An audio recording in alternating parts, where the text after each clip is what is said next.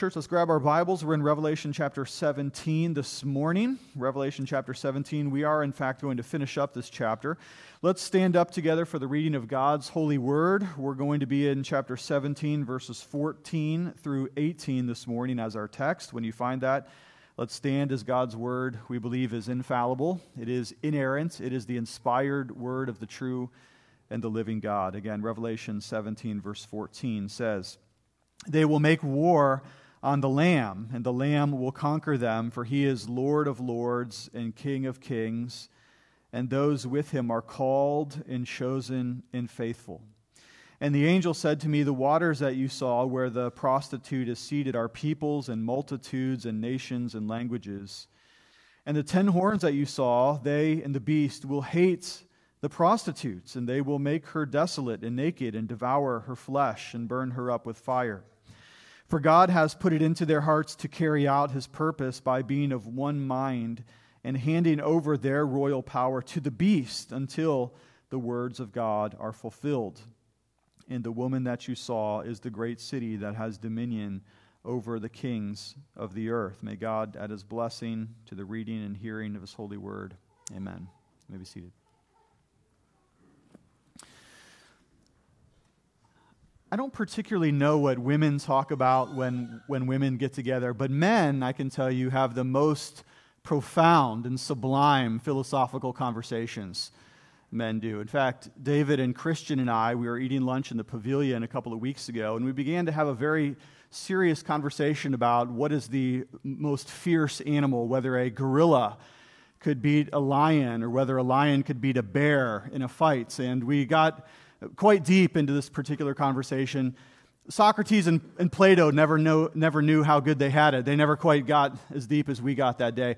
And interestingly, my son, just last night, I'm not kidding, he asked me a very similar question. He said, Dad, what, is, what do you think is the, the greatest animal that you could beat in a fight if you had to protect our, our home? Now, these are important questions, and I don't know if women ever consider them, but men, we talk about these things all the time in our, in our scenarios the lion versus the gorilla, let's say. But nobody has ever discussed, that I'm aware, what would happen if a dragon were to fight a lamb. And that is because a dragon is, of course, they don't exist, but they are fighting machines. They are, they are built with thick scales and they have impenetrable claws and teeth and fiery breath. Nobody has ever asked the question about whether or not a dragon could beat a lamb in a fight. And that's because the answer is supposed to be obvious. Uh, it would be a rhetorical question. You'd only be asking just, just for the sake of asking the question.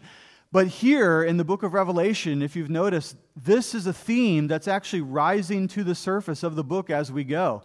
It's been posed before in various ways, but now in this chapter, that theme of the beast or the dragon versus the lamb seems to take center stage. This very question. In fact, look with me at verse 14. Now, I would tell you that if I was to summarize the whole book of Revelation, you could practically do that with one verse here. Isn't, isn't verse 14 a summary of everything that the book of Revelation teaches?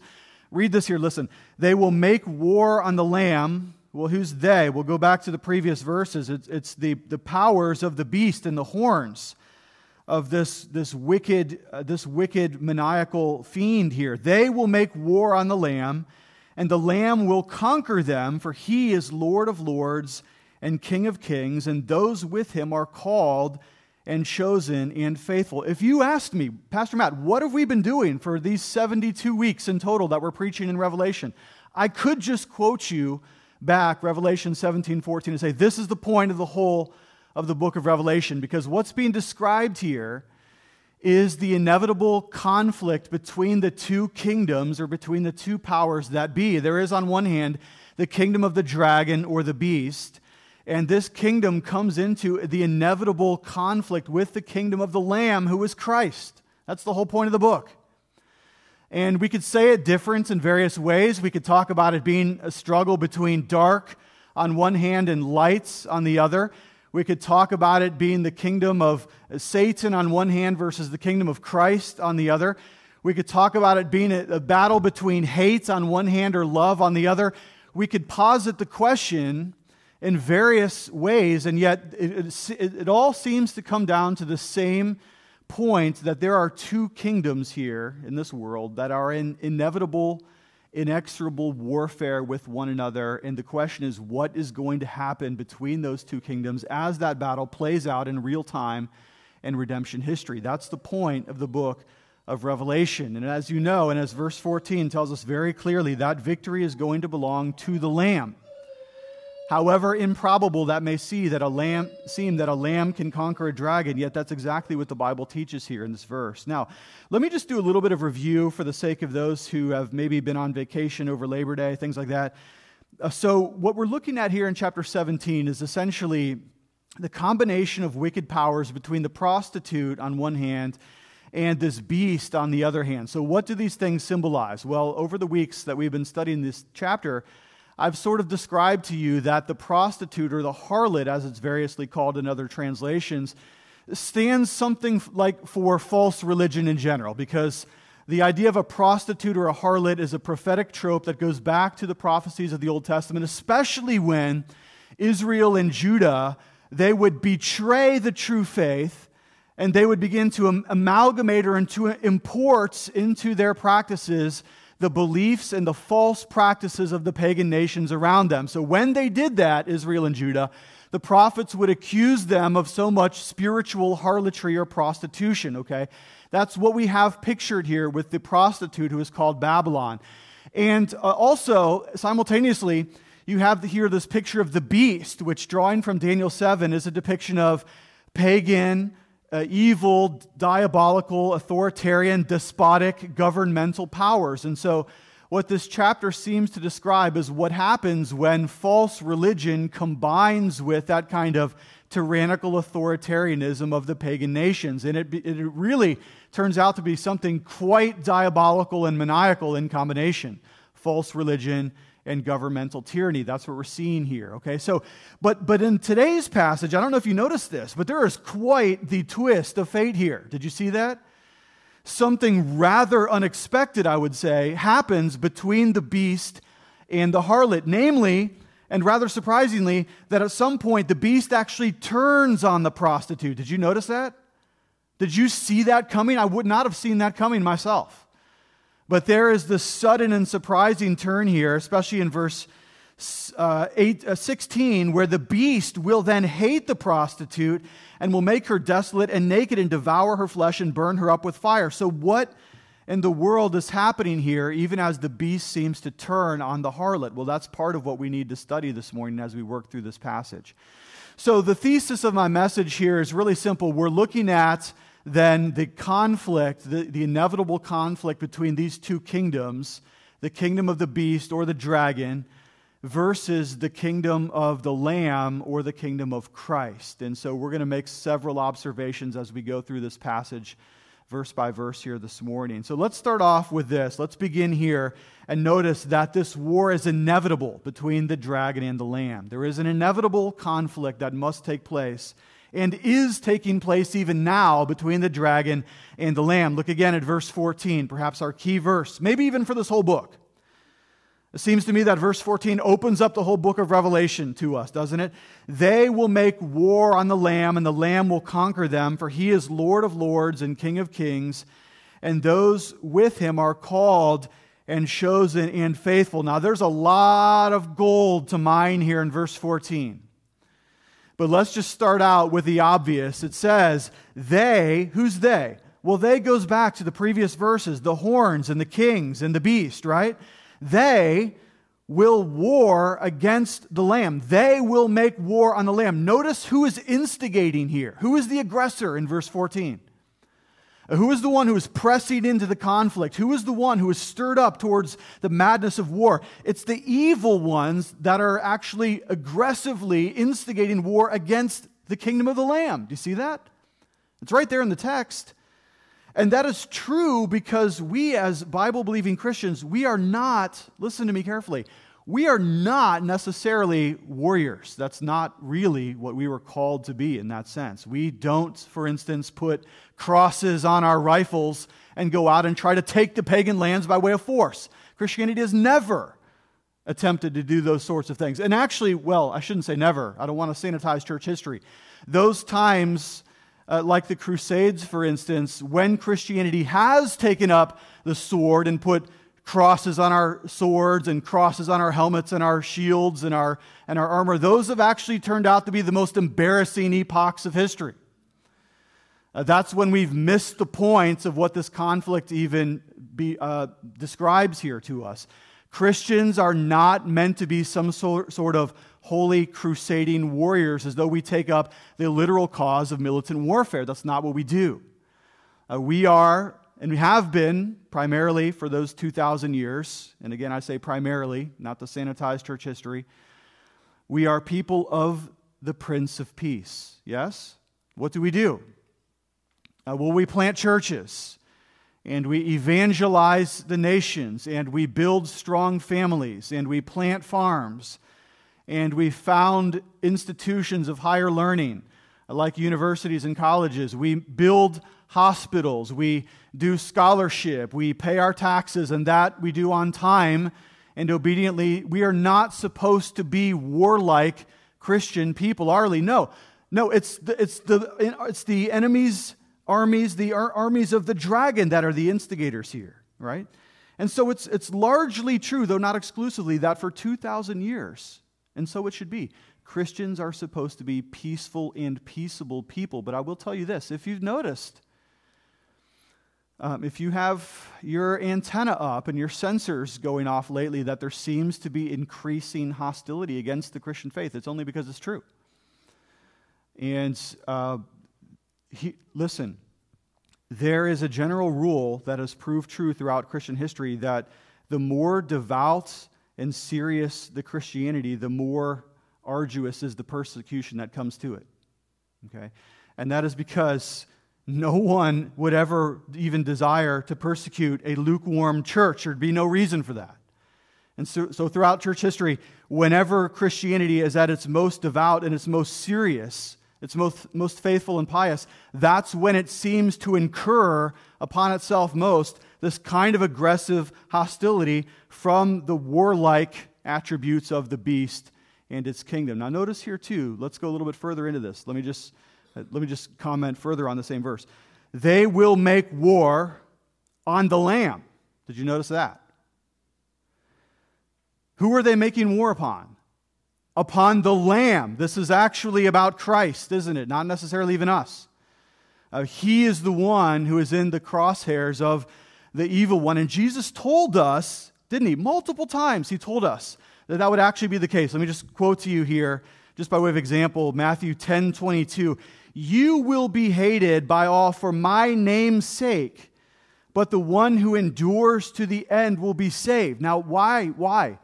would we be the hated ones? Well, only because of for the sake of the name of Christ. And he tells us that multiple times in the Gospels Matthew 10 22, Matthew 24 9, Luke 6 22, Luke 21 17, John 7 7, John 15 19, a text we're going to come back to in just a moment. They will make war on the Lamb. It's Him, it's Christ that they are furious with. And that fury tends to spill out on us, and it has throughout church history. That's why Christians have been a persecuted people for, throughout the 2,000 years of our history, and even going back into the Old Testament. Yes? Uh, we could talk about Perpetua. Uh, and we could talk about Polycarp. We could talk about persecution throughout the ages. We could talk about the persecution of the reformers. I wish, and I can't do this now, but I wish that we could all go through at least one church history class down at the seminary in Pittsburgh so that you could frame up your worldview a little bit better. I think that would be helpful to all of us. That we would see that there's not necessarily something unique about our own generation, as though we're the first generation to experience persecution, but rather globally and historically, that has always been the case. Why? Because we're united to Christ, you see. And it's Him that causes the dragon to spill out his anger and fury. And unfortunately, with our media today, we don't often hear about the very current events, very current events that are taking place, not necessarily here in terms of physical violence, but around the world in terms of physical violence. I would challenge you to go home and uh, go on google.com and click on the news section, then search the term church burnings or burning churches. I promise you that around the world, even recently this summer, there have been church burnings in various nations. Okay? There have been church burnings in Pakistan and Nigeria and in India and Myanmar. This is happening all the time. And the fact of the matter is, a lot of us are not even aware of it because our media doesn't care. It doesn't care at all. So you have to even go search for that kind of information to even find out what's happening around the world. But it's true. And it's true. And we here in America, we live in something like a historical anomaly in which we have not felt that kind of violent persecution that has been felt throughout the 2,000 years of church history. Now, listen very carefully, though. Just because you haven't experienced physical violence, physical violence, does not mean that you aren't named in verse 14. Okay? Because the dragon and the beast also has other means of waging warfare. We might call it nonviolent warfare, but it's warfare nevertheless. Let me define for you several ways in which nonviolent warfare is carried out. Number one, propaganda. I'll give you five. Number one, propaganda. The mass dissemination of false information at scale. That's what propaganda is. Okay? The beast wages war that way. Number two, through censorship, the inhibition of the free flow of true information or other unapproved ideas. Okay? So, propaganda, censorship. Three, brainwashing, the malignant miseducation through captured institutions. Do you think that's happening today? Do you, Christian? You think that's happening today? Uh, number four, through shame, the stigmatizing of the noble and righteous life. Number five, through mockery, which is the social disenfranchisement through reputational defamation. The minions of the beast know many different ways to wage war. It's not always physical violence, but sometimes it is. Okay?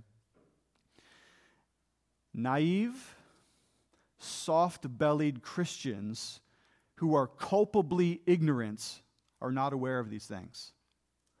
Wise, discerning Christians who have their ears to the ground are aware of these things. Do not be culpably ignorant in the matters of spiritual warfare. Does that make sense? Okay. So, verse 14 is unstoppably true. But, but is all this concerning? Of course, it's concerning. Of course, it's concerning. Um, it seems to me like this, and I could be wrong. But here in America, God has had his protective hand over us like a stronghold and a refuge. But, but that is a, a historically anomalous bubble which seems to me to be popping almost in slow motion before my eyes. That's just the way I see it. I could be wrong. But uh, um, largely, the freedom and the peace that we've had here to proclaim Christ in our churches uninhibited is a historical anomaly. And we should be thankful for that. And we should pray. We should seriously pray for our children and our grandchildren that God would continue to have his protective hand over us and over our nation. But look at this. Though it's concerning, yes, look again at the verse and be encouraged by what verse 14 actually says in its completion. And the Lamb will conquer them.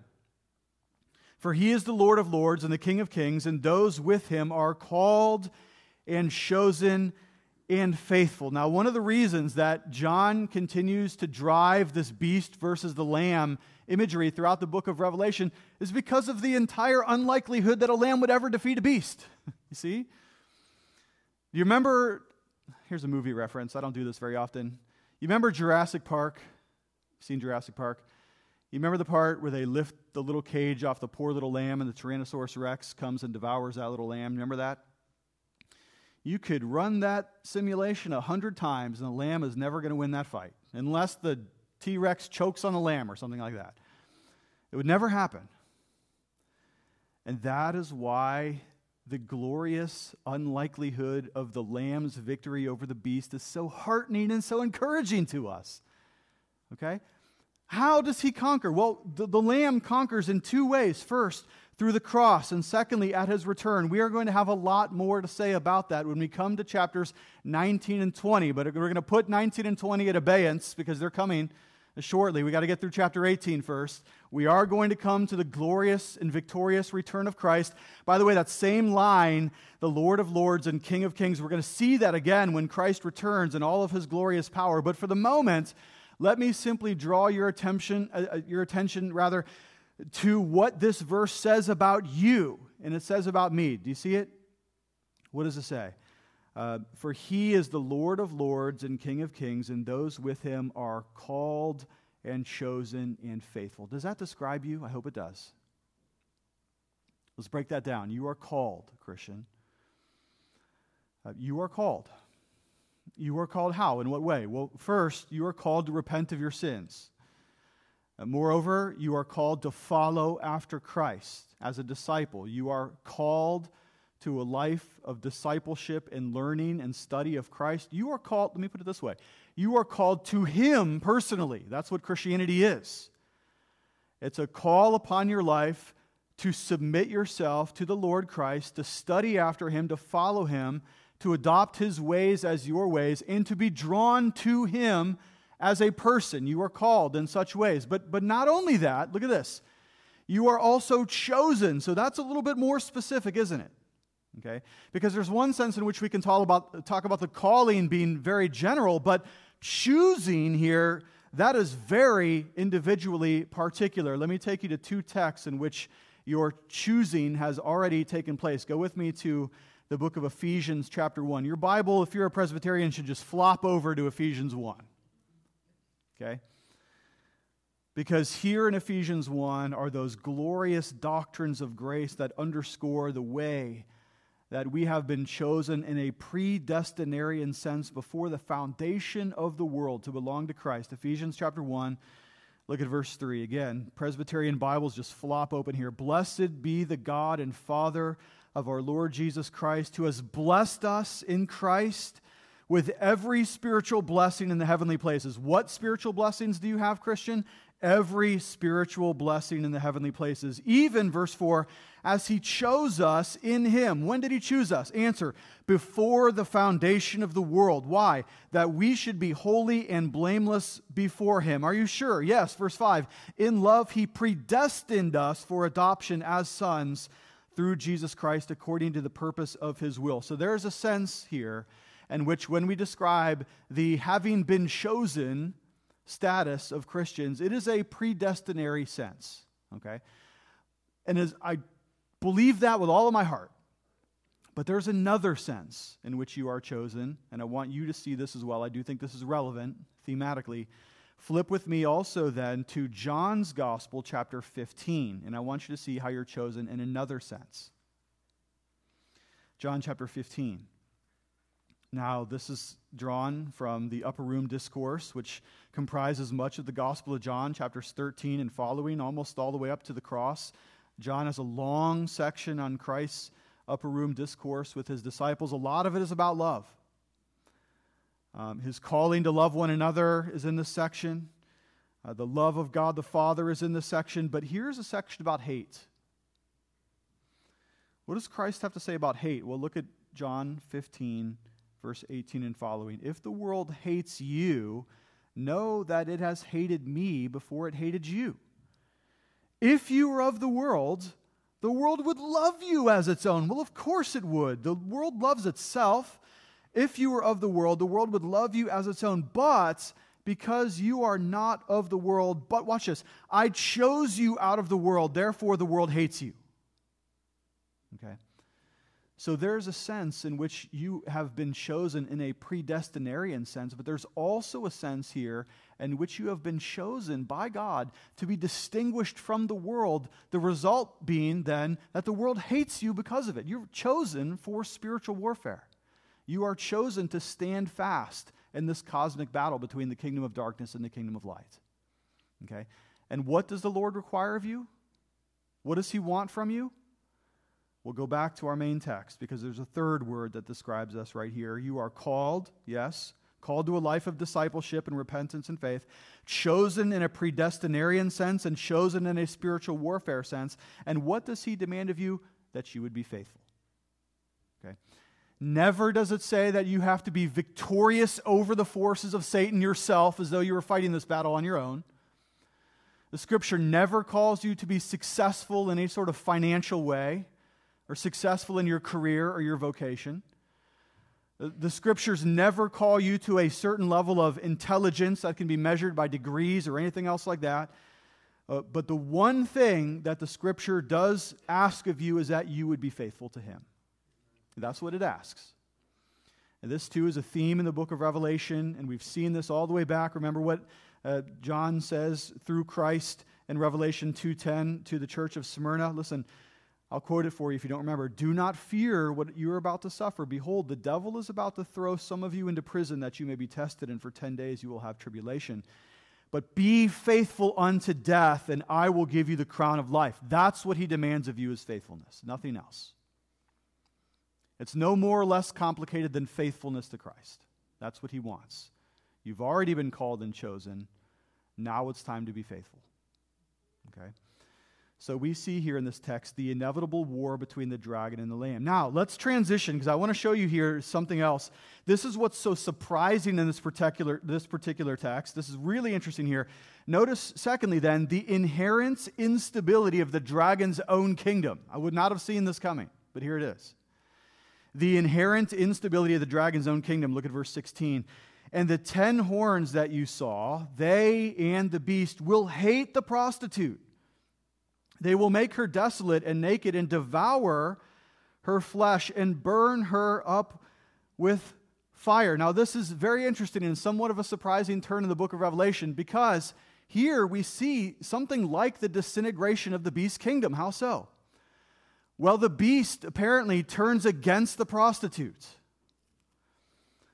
That diabolical duo has sort of a breakdown here. The beast throws off the prostitutes. Why? Well, what's the, what's the nature of prostitution? It's always been transactional, anyways, right? It's not like she was truly loved. No prostitute is. It's not like she's been truly faithful in that sense. All along, the prostitute has been using the beast for his power, and the beast has been using the prostitute for her allure and her attraction. But at some point, that transactional relationship ends. And so, what does the beast do? He throws her off, kills her, in very violent language, burns her, and devours her. There's probably no better historical example of this, though, than Jerusalem and Rome in the first century. Uh, Jerusalem in the, uh, the crucifixion of Christ essentially comes into something of like a pact with the Roman magistrate and Pontius Pilate. And you see this in the stories in the Gospels, even as the Sanhedrin is handing over their own Messiah to Pontius Pilate, right? There's the union of harlot and beast right there. At least one historical example, though there may be many. And what happens, though? Well, the beast turns on the prostitute, and in 70 AD, the Romans come back and destroy Jerusalem and tear down the temple. So there's an example for you. And by the way, just by way of some application here, that's what happens to religious compromisers is they're never truly loved by the beast. They're only used. And this is why for the life of me I don't understand those denominations that end up giving away their doctrine and their beliefs and their practices to take on the practices of the unbelieving world. It makes no sense. It's so foolish. And, yet, we've seen it in the end of the 20th century, in the beginning of the 21st century. We've seen practically every mainline denomination do this, haven't we? We've seen them jettison historic Orthodox Christian doctrine. They're throwing out the things that we've believed for 2,000 years. They're like the, they're like the pagan sold, uh, sailors in the book of Jonah, just throwing out all the cargo right into the sea. And what are they doing? They're willing to say practically anything to be loved by the beast. Right? Have we seen this? Yes, of course we have.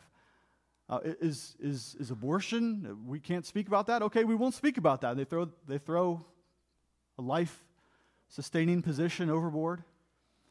Oh, we're, oh, we're doing the, the perversity thing now. Okay, well, well, I guess we throw out moral integrity right over the, over the wall. Oh, we got to wave this flag of this social cause or this ideology here. We'll say this, we'll do that. And at the end of the day, what happens? The beast rejects the prostitute again and again. Because once the transaction is over, the prostitute is no longer useful to the beast. You see that?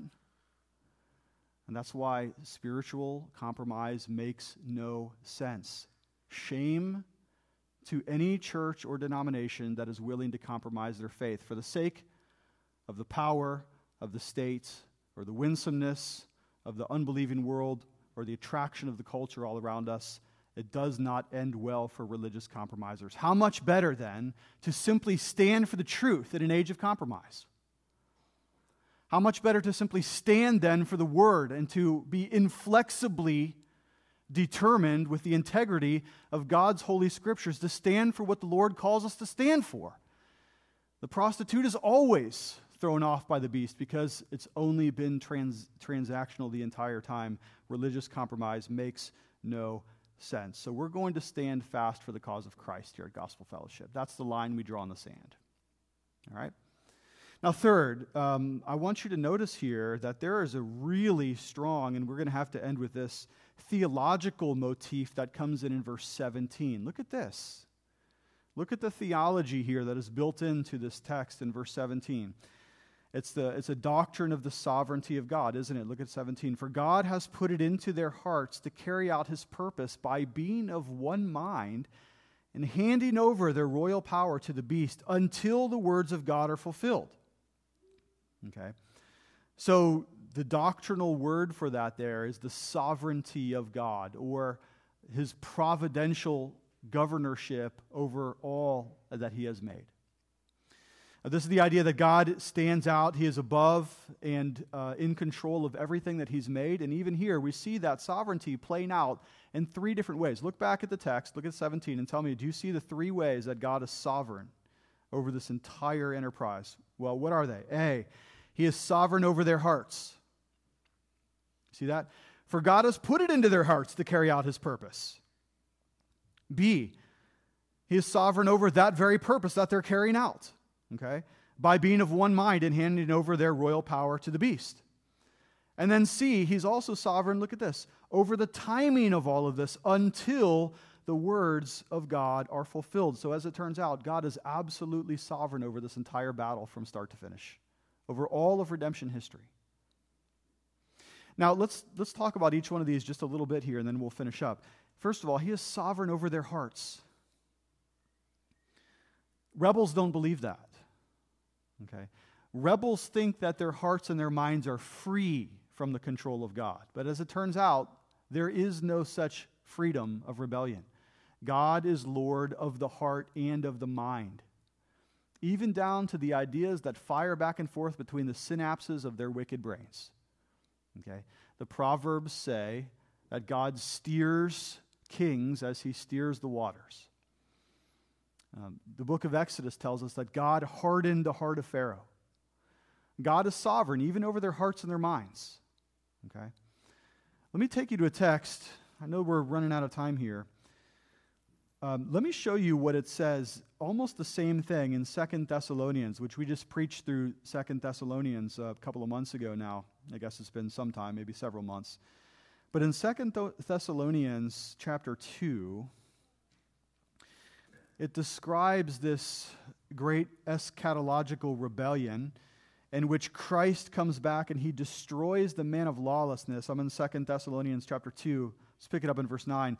The coming of the lawless one is by the activity of Satan with all power and false signs and wonders and with all wicked deception for those who are perishing because they refuse to love the truth and so be saved. What happens then? Look at verse 11.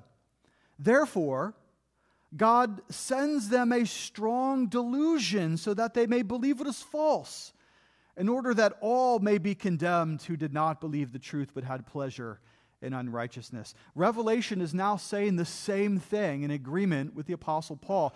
God has put it into their hearts to carry out his purpose by being of one mind and handing over their royal power to the beast.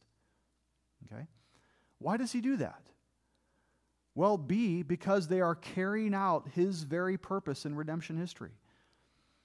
Um, sometimes we look at the world all around us and we think, my goodness, who is in control? Is anyone in control? Okay? But the reality is that God Himself is steering like a rudder the ship of history, and it is going exactly in the course that He has designed it. Despite the fact that we often don't see the turns and twists of history coming, yet we can trust that God is actually in control of all things. And then look at this He also controls the timing, as everything must fulfill His words. Again, handing over their royal power to the beast until the words of God are fulfilled. Mark that word until. It is a time marking word. Okay? It is a change of status term here.